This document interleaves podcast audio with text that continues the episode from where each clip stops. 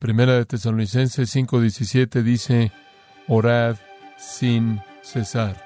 El apóstol Pablo en este mandato simple y específico llama a los cristianos a orar, básicamente como un estilo de vida.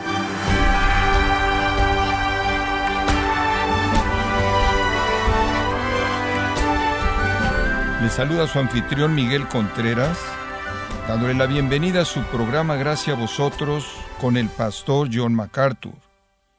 Muchos cristianos consideran que orar está reservado para ciertos momentos durante el día, por ejemplo, al levantarnos, al acostarnos o antes de comer. Pero, ¿es la oración algo que se hace solo en ciertos momentos del día? ¿O debe ser parte del estilo de vida de un cristiano? Hoy John MacArthur nos explica por qué la oración es más que un momento con Dios, es un continuo conocimiento de estar en su presencia en nuestra vida. Esto es parte de la serie La Iglesia impulsada por la Biblia, aquí en gracia a vosotros. Primera de Tesalonicenses 5:17 dice, orad sin cesar. El apóstol Pablo en este mandato simple y específico llama a los cristianos a orar, básicamente como un estilo de vida. Yo suele decir que el orar es como respirar, simplemente es normal, simplemente es natural, simplemente es la vida para nosotros. Inhalamos, exhalamos la atmósfera de la presencia y el poder de Dios. Y mientras que eso es verdad, también es verdad que nosotros, quienes dependemos de Dios y quienes si somos cristianos genuinamente, tenemos comunión con Dios, no oramos de manera tan incesante como deberíamos orar. Somos culpables, creo yo, de contener nuestra respiración espiritualmente, mientras que supondremos que la presión del ambiente mismo de la presencia de Dios nos forzaría a orar, así como la presencia del aire nos forza a respirar. Eso no es necesariamente el caso. Y nosotros como cristianos restringimos nuestra inhalación, la presencia misma de Dios, debido a nuestra propia pecaminosidad. Y entonces viene el mandato del apóstol Pablo a orar sin cesar, a orar en todo tiempo. La oración continua, persistente, incesante, es una parte esencial de la vida cristiana y fluye de la dependencia de Dios. Quiero que entendamos este principio de orar sin cesar, y mientras que tan solo leerlo le da cierto entendimiento claro, hay mucho más para entender la importancia de esa afirmación encontrada en las Escrituras, y quiero ver si puedo darle algo de las riquezas de lo que la palabra tiene que decir. Un buen punto inicial es ver dos parábolas que nuestro Señor dio. De hecho, entre las muchas parábolas de nuestro Señor, estas dos sobresalen como algo único. Son únicas por una razón muy simple e interesante. Todas las otras parábolas se relacionan a Dios a manera de comparación. En cierta manera, son como Dios. Son como el reino de Dios. Son como la manera en la que Dios opera. Estas dos parábolas se relacionan con Dios a manera de contraste. No son como Dios. Únicamente son las únicas dos parábolas que Jesús jamás dio que se relacionan a Dios a manera de contraste. Estas dos parábolas nos dan ilustraciones de alguien quien es totalmente diferente de Dios y al hacer eso presentan un punto muy, muy fuerte acerca de este asunto de orar persistentemente sin cesar. Vayamos estas dos parábolas. La primera la encontramos en Lucas capítulo 11.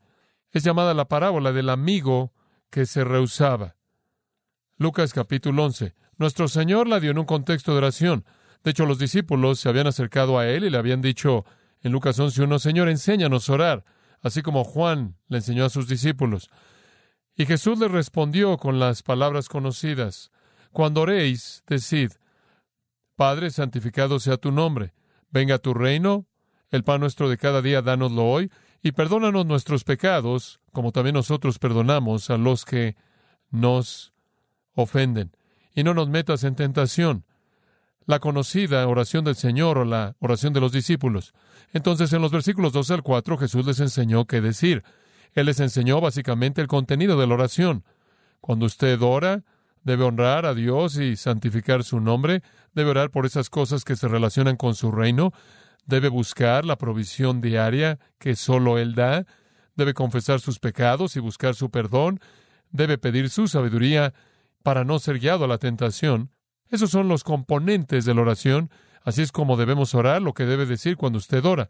Pero más allá de eso, Él les dijo, supongamos que uno de vosotros tiene un amigo y va a él a medianoche y le dice, amigo, préstame tres panes, porque un amigo mío ha venido de un viaje y no tengo nada que darle. Y desde adentro él le responderá y le dirá, no me molestes, la puerta ya ha sido cerrada y mis hijos y yo estamos en cama. No puedo levantarme y darte nada. Usted tiene que acordarse que en esos días, cuando era frío, la familia entera se metía a la misma cama para poder calentarse y todos ya estaban metidos y calientes y era la medianoche y este no era el momento para salirse de la cama y darle algo de pan a su amigo. Versículo 8 os digo, Jesús dijo, que aunque él no se levante y le dé a su amigo nada porque él es su amigo, sin embargo, debido a su persistencia, él se levantará y le dará lo que él necesita. En otras palabras, lo que él no haría por amistad, él lo hará por dormir, porque el hombre no se va a ir hasta que reciba su pan. Entonces Jesús te está diciendo, aquí hay un hombre cuya amistad no le permite darle este gesto de sacrificio, y entonces el hombre simplemente lo irrita hasta que finalmente no tiene alternativa. Esto, nuestro Señor está diciendo, debe instruirnos acerca de los beneficios de la persistencia. Pero el punto que Él realmente está presentando aquí es que cuando usted considera lo diferente que es de Dios el amigo que se rehusó a ayudar al otro amigo, la parábola se vuelve aún más asombrosa. La parábola tiene aún más impacto. Si un amigo que se rehúsa a ayudar a otro amigo va a hacer algo por usted, porque usted es persistente, imagínese lo que un Dios que no se rehúsa a ayudarlo va a hacer por usted si usted es persistente. Ahí está el contraste. Y Jesús procede a hablar acerca de un padre a quien le pide su hijo, versículo 11, un pescado. No le dará una serpiente, ¿o sí? En lugar de un pescado. O si le pide un huevo, no le dará un escorpión, ¿o sí? En otras palabras, un padre terrenal no va a darle algo que daña a su hijo. Un padre terrenal va a oír el clamor de su hijo entonces, en el versículo 13, si vosotros, siendo malos, ese es el punto, sabéis cómo dar buenas dádivas a vuestros hijos, cuanto más vuestro Padre Celestial, implícito quien no es malo, dará el Espíritu Santo a los que le pidan. Dios es tan diferente, pero Dios responde a la persistencia. Si un amigo infiel, un amigo que se rehúsa a ayudar a otro amigo, un amigo no compasivo, un amigo que carece de compasión, un amigo que no tiene misericordia y no expresa gracia, va a ayudar debido a que otro amigo le pide de manera persistente algo, si va a responder debido a peticiones persistentes, ¿qué cree usted que un Dios, quien es amoroso, lleno de gracia, misericordioso, compasivo y tierno de corazón, hará si usted es persistente? El orar sin cesar mueve la mano de Dios. Entonces primero Él les dijo qué decir y después Jesús les dijo, ahora quiero recordarles que lo sigan diciendo, decirlo con persistencia, porque Dios, quien es bueno, oirá y responderá. En Lucas 18 hay otra parábola que sigue el mismo estilo de contraste. En el versículo 1 de Lucas 18, Jesús de nuevo ha estado enseñando acerca de la oración y él les estaba dando una parábola para mostrarles que debían orar en todo tiempo y no desmayar. Si no recibes una respuesta inmediata, si las cosas no son exactamente como quieres que sean, si las cosas no cambian tan rápidamente como tú podrías haber planeado, no desmayes, no te desanimes, necesitas continuar orando. Necesitas orar en todo tiempo, incesantemente, continuamente, sin cesar. Y después, para ilustrar esto, él dice, había en cierta ciudad un juez que no temía ni a Dios ni respetaba a los hombres. Ahora usted tiene que entender cómo es que llegó a ser juez, pero llegó a ser juez. Y había una viuda en esa ciudad, por lo menos en esta historia, y ella continuaba acudiendo a él, este juez, repetidamente diciéndole, dame protección legal de mi adversario. Aparentemente alguien estaba haciendo todo lo que era posible por quitarle su sustento mínimo en la vida, y ella estaba rogando por justicia en la corte de este juez. Y por un tiempo, versículo 4 dice, él no quería, pero después él se dijo a sí mismo, aunque no temo a Dios, ni respeto al hombre, sin embargo, debido a que esta viuda me molesta, le daré protección legal, no sea que por venir a mí continuamente me agote la paciencia. Esta mujer es un dolor. Lo que no hago por amor a Dios y lo que no hago por amor a la humanidad lo voy a hacer por estar en paz. Él está diciendo, ya no puedo soportar esta molestia continua. Y después versículo 6, y el Señor dijo, oíd lo que el juez injusto dijo.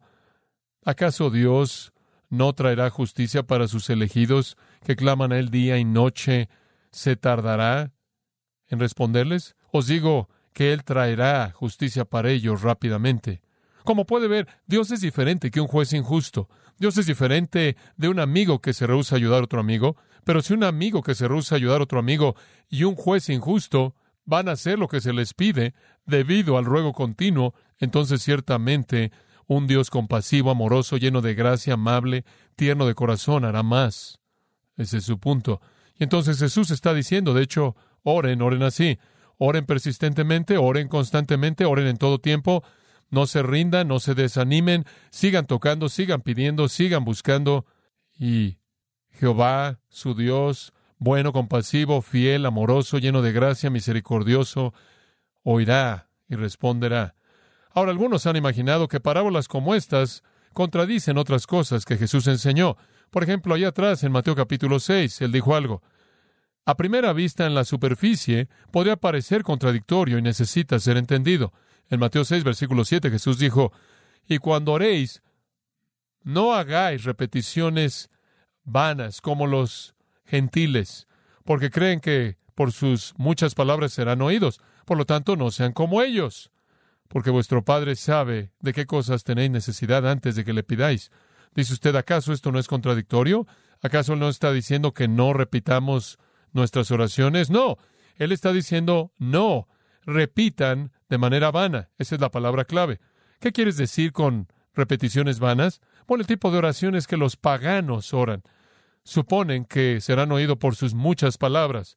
En otras palabras, no es que la deidad se preocupa por su corazón, no es que el Dios entiende la compasión, la pasión, el dolor, el anhelo, el deseo del corazón.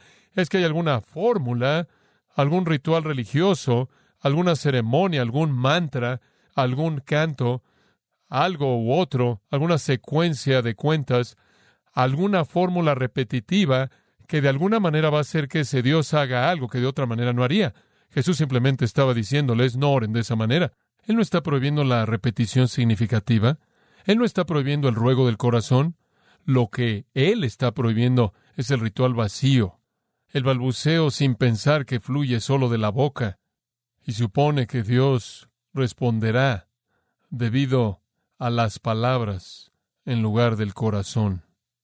Entonces, cuando Pablo dice orad sin cesar, él no está en desacuerdo con Jesús, él simplemente está apoyando el principio enseñado en Lucas 11 y Lucas 18 de que la oración debe ser incesante, no somos oídos simplemente por nuestras muchas palabras, sino que somos oídos por el clamor de nuestro corazón. El hombre que vino a la casa de su amigo y necesitaba pan, no oró una fórmula de oración de ritual, él rogó por algo que necesitaba.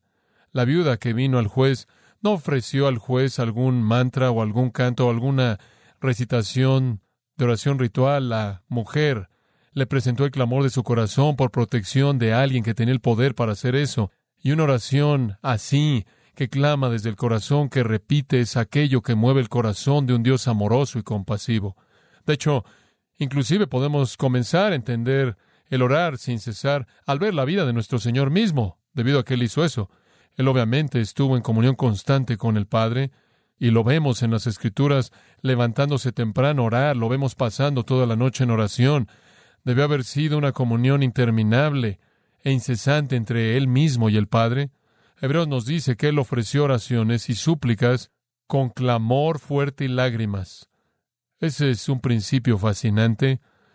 Hubo una intensidad en las oraciones de Jesús que es absolutamente única. Eso es absolutamente sorprendente. Cuando él oró en varias ocasiones, hubo una gran agonía. Y podemos suponer que, aunque las escrituras no nos relatan todos los detalles de todas sus oraciones, tuvo mucho del mismo tipo de intensidad, como esas oraciones que vemos y nos son reveladas en el texto. Cuando la Biblia nos dice que él fue al monte de los olivos y oró toda la noche, sin duda alguna hubo una intensidad en ese tipo de oración que conocemos muy poco, si es que llegamos a conocer. La gran ilustración clásica que tenemos de la intensidad de su oración viene en el huerto previo a su muerte, en donde lo vemos orando ahí en sudor y en una agonía de sangre. Él está postrado orando y Lucas escribe en el capítulo 22 diciendo, Padre, si tú quieres, pase de mí esta copa, mas no se haga mi voluntad, sino la tuya. Lucas escribe, y estando en agonía, él oró con mayor fervor, y su sudor se volvió como grandes gotas de sangre que cayeron al suelo. Hay un tipo de experiencia agonizante intensa aquí que hace que el Señor Jesucristo sude y después comienza a sangrar en ese mismo ambiente de oración. Eso me impacta. También me impacta que en Mateo capítulo 26, versículos 38 al 46, nos dice que Jesús repitió el proceso de su ruego en el huerto durante tres veces consecutivas. Esta fue una experiencia de oración prolongada. De hecho, sabemos que fue prolongada por tanto tiempo que los discípulos se quedaron dormidos en varias ocasiones. Y entonces, en esta agonía prolongada de oración, podemos tener una idea de la vida de nuestro Señor Jesucristo, que es excepcional. Permítame decirle lo que quiero decir con eso. El Señor Jesucristo llevó a cabo muchas obras poderosas cuando estuvo en la tierra. En ninguna de ellas hay ningún esfuerzo aparente de energía. Aunque las escrituras dicen que virtud salió de él, no hay nada que él hace en todas las sagradas escrituras, en términos del registro del Nuevo Testamento, que indicaría que hubo algún tipo de agonía, esfuerzo en el proceso de llevar a cabo ese milagro, fuera que él estuviera dando vista a los ciegos o dando sentido de oído a los sordos o haciendo que pudieran hablar los mudos o dando salud al cuerpo enfermo o darle la capacidad de caminar a una persona que no podía caminar o fuera que él estuviera resucitando a alguien de los muertos o fuera que él estuviera alimentando a cinco mil hombres más mujeres más niños, veinte mil personas ahí en la costa, o fuera que él estuviera calmando una tormenta, o fuera que él estuviera caminando en agua, no importaba lo que fuera. No hay registro de que hubo algún esfuerzo aparente de energía, algún tipo de esfuerzo, algún sudor, alguna gota de sangre, en algún tipo de esfuerzo agonizante para hacer que eso sucediera. Parece que no se involucró cansancio alguno, no hubo esfuerzo alguno, no le costó trabajo alguno hasta que llegamos a la oración. Y cuando él oró, hubo una agonía, hubo una carga en su corazón, en su ser mismo, que se manifestó en su cuerpo físico. Él oró en una agonía hasta la sangre, un nivel de intensidad que ciertamente habla de la persistencia que Jesús indicó en Lucas 11 y 18 y que Pablo tenía en mente cuando dijo, orad sin cesar. La primera iglesia se caracterizó por este tipo de oración continua, apasionada, incesante, desde el comienzo. Inclusive antes del día de Pentecostés, en Hechos 1.14, todos los creyentes eran uno, dice, eran de una mente y estaban entregándose continuamente a la oración. Oración incesante, oración constante, oración persistente. Es lo que marcó a la primera iglesia. Cuando los apóstoles estaban estructurando la iglesia para que todo el ministerio pudiera llevarse a cabo, ellos mismos dijeron, no podemos hacer todas estas cosas rutinarias, pero nos entregaremos a la oración, nos entregaremos a la oración y al ministerio de la palabra. En Hechos capítulo 12 de nuevo vemos a la primera iglesia. Pedro estaba siendo mantenido en la prisión, pero se estaba elevando oración por él de manera apasionada por la iglesia de Dios. La oración apasionada, incesante, la oración persistente marcó a la primera iglesia. Cuando usted llega a las epístolas, sea que usted esté leyendo Romanos, Efesios, Filipenses, Colosenses o sea que esté leyendo Primera de Tesalonicenses, usted oye a Pablo exhortando a los creyentes a orar. Colosenses. Me encanta el testimonio de Pafras, siervo de Jesucristo, siempre rogando encarecidamente por vosotros en sus oraciones. Un hombre de oración. Y en el capítulo 4, versículo 2 de Colosenses, él dice, orad, manteniéndose alertas con una actitud de gratitud. La oración incesante, prevaleciente, persistente, insistente, es tan esencial. Quizás Coleridge tuvo razón cuando dijo, la oración es la energía más elevada de la cual el corazón humano es capaz. Pero me temo que si concebimos de la oración como algún tipo de mérito que demanda mucha energía, que es noble y glorioso, la aislamos algunos cuantos momentos grandiosos en la vida. Es eso, pero también es un tipo de comunión incesante que debe constituir la médula misma de nuestra existencia diaria. Dios es hallado, usted recordará, por aquellos que lo buscan con todo su corazón. Luchar en oración prevalece con Dios. La oración eficaz del hombre justo puede mucho, dijo Santiago. Entonces, mientras que existen todos esos momentos grandes, nobles, de oración agonizante, que demanda mucha energía, la oración también para nosotros es un estilo de vida diario muy, muy evidente. Algunas veces simplemente se vuelve más intenso que otras ocasiones. Orad sin cesar, entonces es el mandato de Dios para nosotros. La palabra orad aquí es simplemente la palabra general, proseukomai, la palabra más común del Nuevo Testamento para orar. Podrá ser alabanza, podrá ser gratitud, podrá ser confesión, podrá ser petición, podrá ser intercesión, podrá ser sumisión. Es simplemente orar en general. Sin cesar es una palabra que básicamente significa recurrente. No significa hablar continuamente, significa oración recurrente. Como dije, simplemente un estilo de vida. Debemos estar continuamente en oración, continuamente en una actitud de oración. Probablemente ustedes, como yo, yo rara vez me quedo dormido en la noche fuera de estar en medio de una oración. Rara vez me despierto en la oración sin orar. Es a tal grado parte de mi vida el estar en un estado de comunión abierto con Dios. Algunas veces es más intenso que otras veces, pero siempre consciente de su presencia, me encuentro que me quedo dormido a la mitad de mis oraciones y vuelvo a despertar a la mitad de mis oraciones. Las escrituras nos dan ejemplos de personas que oraron en la mañana, personas que oraron en la tarde, personas que oraron en la noche, personas que oran siete veces al día, personas que oran a medianoche, personas que oran toda la noche, personas que oran antes del atardecer, personas que oran por días, personas que oran por semanas, algunas que oraron por mucho tiempo, algunas oraron por poco tiempo, algunas oraron de rodillas, algunas oraron de pie, algunas oraron acostados sobre una cama, algunas oraron postrados en el suelo, algunas oraron con sus manos arriba, algunas oraron con sus manos abajo, algunas oraron con sus manos hacia afuera, algunas oraron con el rostro hacia abajo, algunas oraron con el rostro hacia arriba, etcétera, etcétera. En toda manera, en todo lugar, la oración, orad sin cesar. Ahora, si usted ve nuestro texto una vez más, usted va a ver que es un tipo de compañero del versículo 16. El versículo 16 dice, orad, estad siempre gozosos.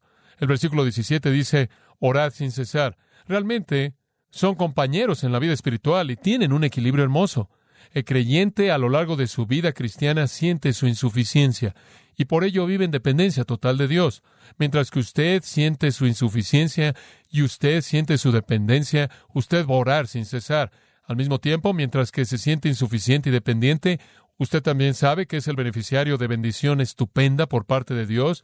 Entonces, por un lado, usted está orando en dependencia, por otro lado, usted está regocijándose en la recepción de la bendición multiforme de Dios. Entonces, estamos siempre gozosos porque Dios está derramando bendición en respuesta a nuestra oración sin cesar. Si yo, como cristiano, vivo en un estado perpetuo de insuficiencia personal, un estado perpetuo de reconocer mi dependencia de Dios, si vivo continuamente agradecido por todo lo que Él hace por mí, continuamente arrepentido por mi pecado, continuamente expresando mi amor hacia otros, eso va a fluir en oración no expresada en voz alta a Dios, y eso también va a causar que Dios abra las puertas de bendición, las cuales van a resultar en mi respuesta gozosa. Y entonces no solo debemos estar siempre gozosos, sino que debemos tomar el camino a ese gozo, el cual es el camino de la oración incesante que resulta en bendición, lo cual resulta en gozo. Ahora, ¿cómo es que este versículo 17 encaja en el contexto entero aquí? Pablo, conforme cierra esta carta a la iglesia tesalonicense, quiere ayudarles a dirigir a la iglesia en el camino correcto para el futuro. Es una buena iglesia, una gran iglesia, una iglesia noble, una iglesia espiritual, pero él quiere recordarles cómo crecer y ser un rebaño saludable, maduro. Es una iglesia joven, una iglesia bebé, solo tiene unos cuantos meses de haber nacido, y él tiene un plan de crecimiento para ellos. En los versículos 12 y 13, cultivar un rebaño saludable involucró la relación correcta entre pastores y ovejas, y las ovejas y los pastores. En los versículos 14 y 15, cultivar a un rebaño saludable demandó la relación correcta entre las ovejas y las ovejas. Y aquí en el versículo 16 al versículo 22, un rebaño saludable demanda una relación correcta entre las ovejas y el gran pastor. Entonces la iglesia está constituida por esas relaciones. Liderazgo a la congregación, congregación a liderazgo, congregación a congregación, congregación a Dios. Y ninguna iglesia puede elevarse por encima de la vida espiritual de su propia congregación. Entonces su relación con el gran pastor es crucial. Y lo primero que usted necesita hacer es estar siempre gozoso y lo segundo es estar orando a Él siempre. Así es como usted mantiene esa relación como debe ser. Y eso es esencial para una iglesia que crece, para una iglesia saludable. Si vamos a ser una iglesia saludable, debemos estar orando sin cesar, debemos estar buscando el recurso divino, debemos estar tocando la puerta buscando los panes Debemos estar doblando la rodilla ante el pie de la justicia divina, rogando por nuestro caso para que sea resuelto con equidad y justicia. Debemos estar acudiendo a Dios a favor de nosotros mismos y otros, orando sin cesar, porque ahí es donde liberamos la grandeza del poder y bendición de Dios. Ahora, realmente no hay nada más que decir acerca del versículo. Usted entiende lo que significa, pero quiero ir detrás del versículo un poco. Y quiero darle una pequeña lista de cosas que voy a llamar motivos para orar, motivos para orar.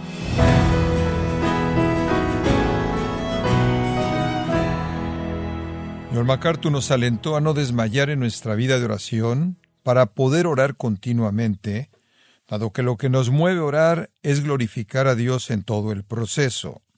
Esto es parte de la serie La Iglesia impulsada por la Biblia, aquí en Gracia a vosotros. Estimado oyente, permítame compartirle esta carta que nos envió Jeremy Álvarez, de Cuba, quien dice lo siguiente. Hola, soy de Cuba, le doy gracias a Dios por el pastor John MacArthur, un hermano y siervo del Señor Jesús, pues desde el año 2017 sus sermones son un alimento espiritual. Le pido que siga predicando las escrituras fielmente ya que Dios está iluminando a su pueblo cubano. Dios les bendiga y muchas gracias. Bueno, gracias eh, de nuestra parte para Jeremy Álvarez de Cuba por su carta nos alienta a saber cómo Dios obra en nuestros oyentes, como el caso de él, a través de su palabra con gracia a vosotros.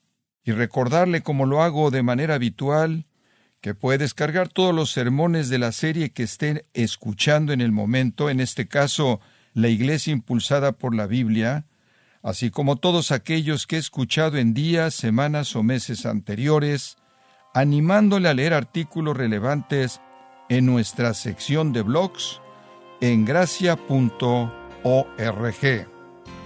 Si tiene alguna pregunta o desea conocer más de nuestro ministerio, como son todos los libros del pastor John MacArthur en español, o los sermones en CD que también usted puede adquirir, escríbanos y por favor mencione la estación de radio por medio de la cual usted nos escucha en Gracia a Vosotros.